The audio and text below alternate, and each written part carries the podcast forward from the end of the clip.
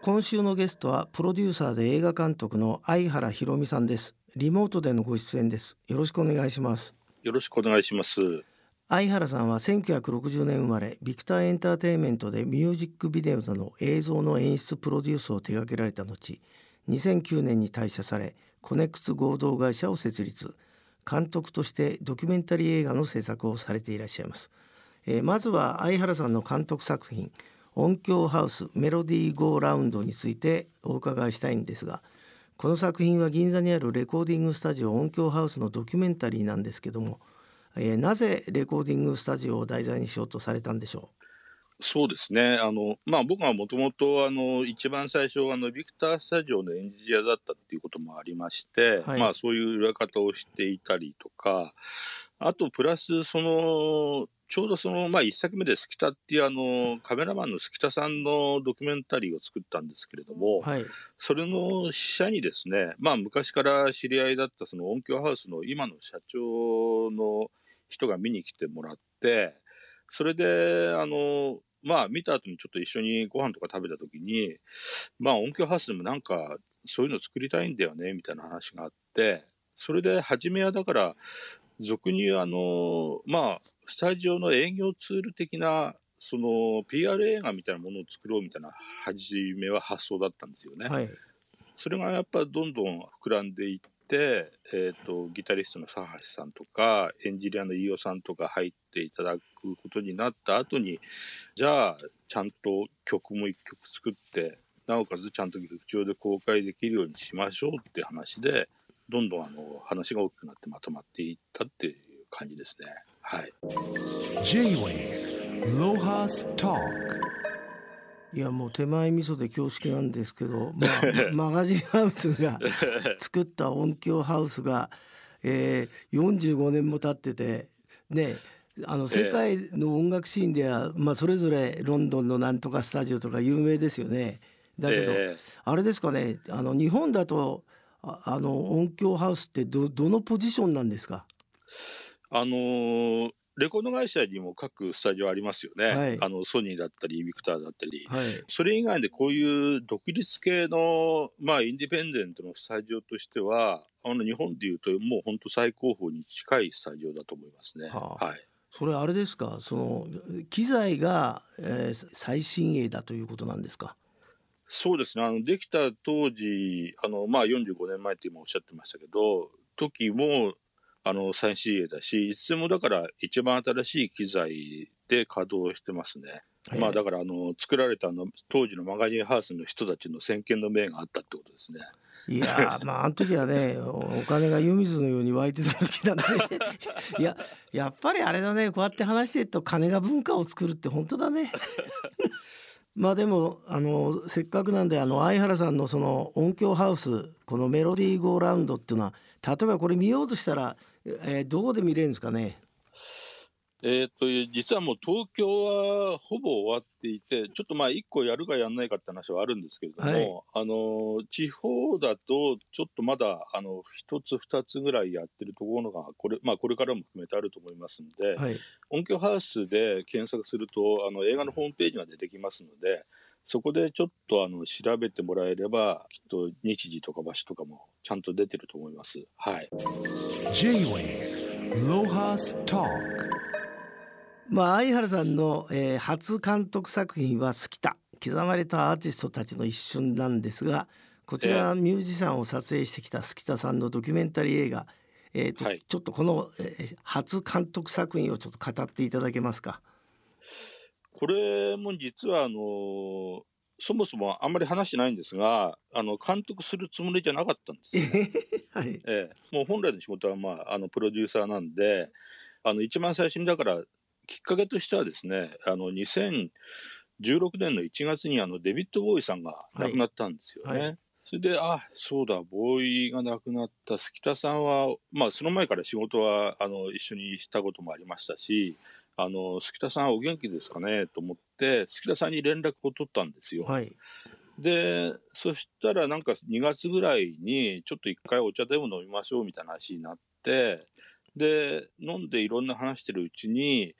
そうだ、杉田さんって、まあ、あの、もともと僕のうちの会社っていうか、あの、コネクツ含めて、あの、音楽ものをずっとやっているんで、はい、そうだ、杉田さんも、まあ、もちろんミュージシャンではないけれども、もうミュージシャン周りをすごいいっぱい撮ってらっしゃるカメラマンで、まあ、ある意味音楽、映画のカテゴリーに入るんじゃないかなと思って、杉田さんに、ちょっと杉田さんのドキュメンタリーをやりませんかって提案させていただいたんですよね。はい、で、杉田さんももう、あのー、もう今はちじゅう過ぎてますけれども、当時ももうはちじゅうに差し掛かろうっていうところで、かなりお年で、まあ、そろそろ自分のもの、いろんなものをまとめたいと思っていた時期だったりとかして、それで、じゃあやりましょうって話で、あの、制作がスタートしたんですね。はい。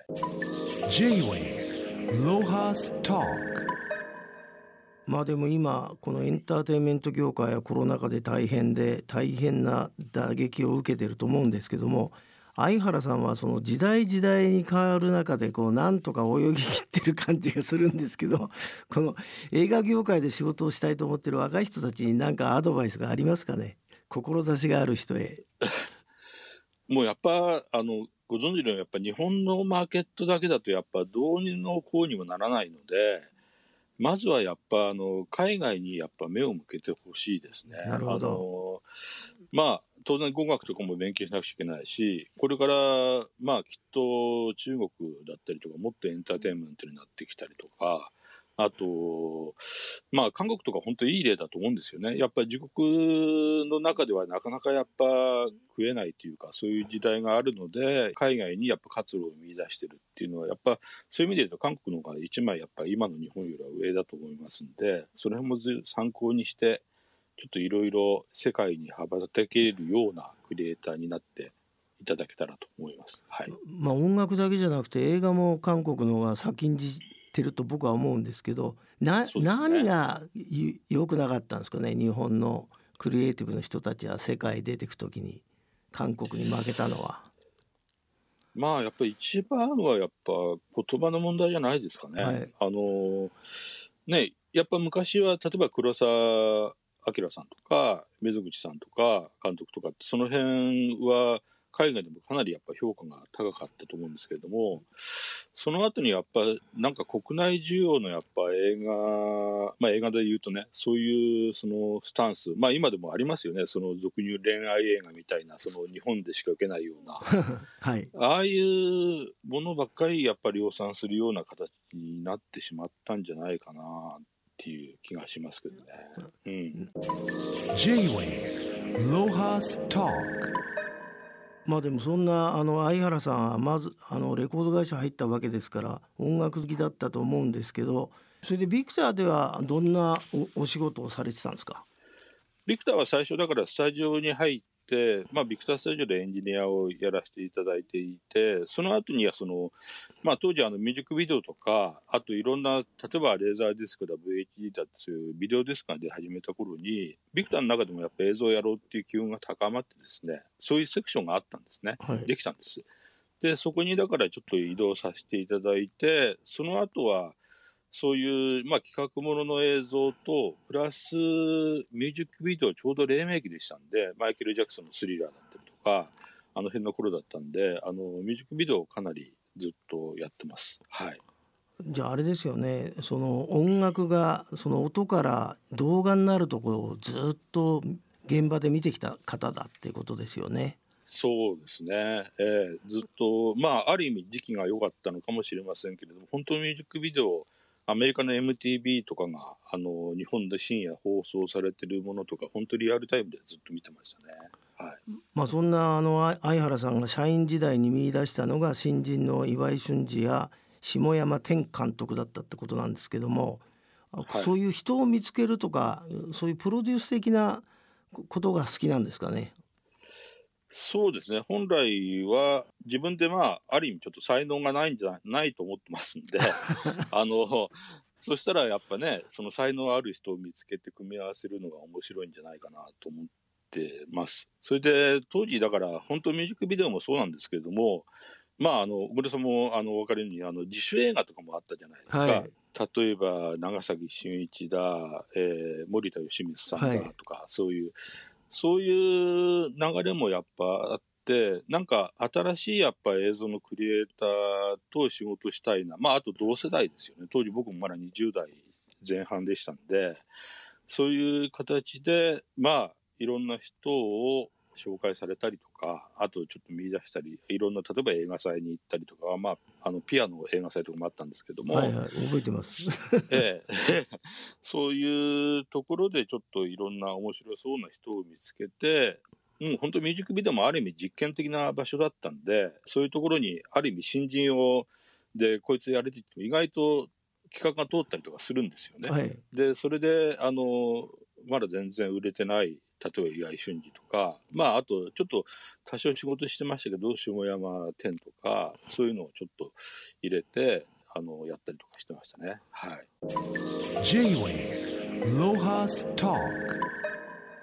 そんな相原さんはにせんきゅうねんにビクターを退社し、えー、コネクツ合同会社を設立されたということですけども、これはあのどういう会社なんでしょう。これはあの基本的にはまあ今までずっとやってきていた音楽映像をやろうと思って、あとまあちょっとインターネットとかもやろうと思ってたんですけども、うん、会社で、えーとまあ、当初はやっぱしミュージックビデオ、まあ、今までの流れでそれがすごく多かったんですけども、ちょうどあのその頃ってご存知のようにあの シーディー が全然売れなくなってくる時期なんですよね。なるほど、えー、で配信に移り変わるっていう時期で、あのそうなるとやっぱあのミュージックビデオの制作費もかなり下がるんですよ、はい、当然のことながら、はい、売り上げが下がると、うん、まあ、下手したら、あのー、もうよんぶんのいちぐらいになっちゃって、はあ、やっぱミュージックビデオだけだと今度会社が成立しなくなってくるんですよね、はい、でそれで当時やっぱちょっと出始めたあの音楽映画をやろうと思って、はい、それであのちょうど、まあ、ビクターから当時デビューしていたあのクリープハイプっていうバンドがあって、はい、そこにあのやっぱり新人の監督で松井大悟君っていうのがやっぱよく一緒にやっていたんで、彼と一緒にだから俗に言うミュージックビデオなんだけどちょっとあのショートストーリー、ちょっと曲よりも にさんぷん長いものを にさんきょく作ったらやっぱすごい評判が良くて、でそれをまとめてあの映画にしたものがあるんですけれども、はい、あのそういうところからやっぱ音楽映画とかスタートしましたね。はい。J-Wayロハストーク。それで相原さん、実はこのだいさんだんの、えー、作品制作を始められてる聞いてるんですけど、今回のテーマは加藤和彦さん、はい、これはどういう、はい、あの経緯で加藤さんなんですかね。これもあのー、つながりって言えばつながりなんですけども、実は音響ハウスに高橋幸宏さんが出てらっしゃって、それでまあ打ち上げがありましてね、その俗に言うあの食後支社の後に、はい、その時に加藤さんってやっぱすごく高橋幸宏さんと仲が良かったというか、あのまあ高橋幸宏さんから見れば、まあ、お兄さんみたいな存在だったんですよね。でそういうこともあり、もうそろそろもう亡くなってじゅうねんいじょう経つんで、なんか加藤さんのことをちょっといろいろ話したいなみたいな話があったんですよね。なるほど。だったらちょっとあのまああのやってることがずっと僕も音楽映画とかドキュメンタリーなんで、ちょっと加藤さんをやりたいなと思っていろいろ関係各位に相談して、今ちょうど取材をしている真っ最中ですね。そうですね、はい、加藤さんってあの六本木の自宅にスタジオありましたよね。地下にありました ね, ね地下にね、はいはい、であそこでなんかあれですよ、僕スパゲッティ作ってもらったりあの加藤さんのファンが聞いたら怒るような歓待を受けて、えー、た, ただやっぱあれでしたね、この晩年はあのその今の音楽業界がどんどん変わっていくのにこう嘆いてたっていうか、えー、そういうぼやきが多かったなまあだけどやり始めた時はね、はい、あの帰ってきて酔っ払いとかはもうなんかとんでもなかったですしね。 す, すごいですよね、えー、でその後、ね、そのままフォークに行くかと思えば、ね、サディスティックミカバンドでいきなりロック行っちゃうみたいなね、うん、すごい世界ですよね、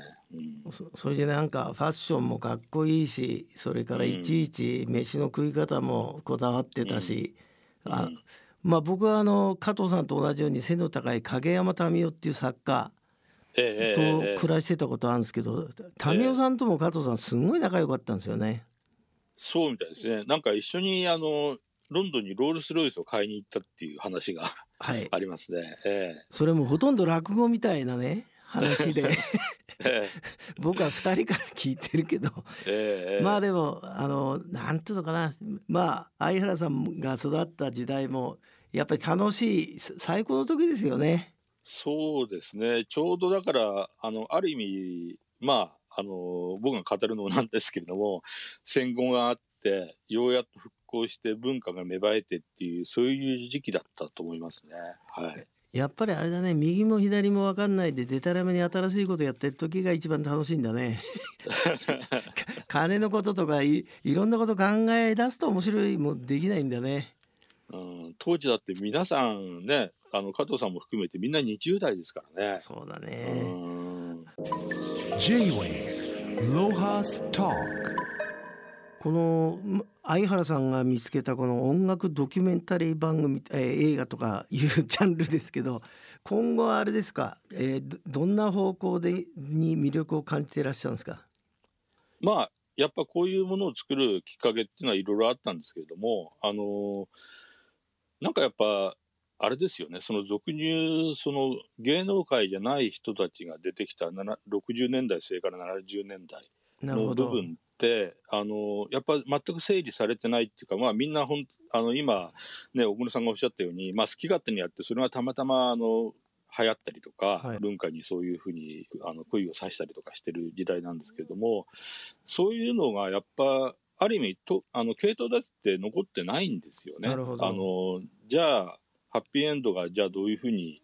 あの結成してどうなったのかとか、じゃあ大滝さんは何を思ってやっていたのかとか、うんね、あとまあ 関西、えー、関西でいうと本当フォーククルセイダー加藤さんとか、あともうちょっと古い話をするとじゃあ高橋智也さんはどうしたのかとか、そういうなんか、あのー、そういうところをちょっとちゃんと検証したアーカイブとして残すことがもしかしたら今後の若い人たちの一つの指針になるのかもしれないなと思っていて、多少やっぱそういうことにちょっと貢献できればなというふうには思ってます、はい。まあ本当に数々あの思い出が詰まった場所をですね、こうやって映画にして若い人に届けるというのは素敵な仕事だと思いますんで、ぜひまた加藤さんのも期待してます。今日はどうもありがとうございました、はいはい、ありがとうございました。 J-Way ロハストーク。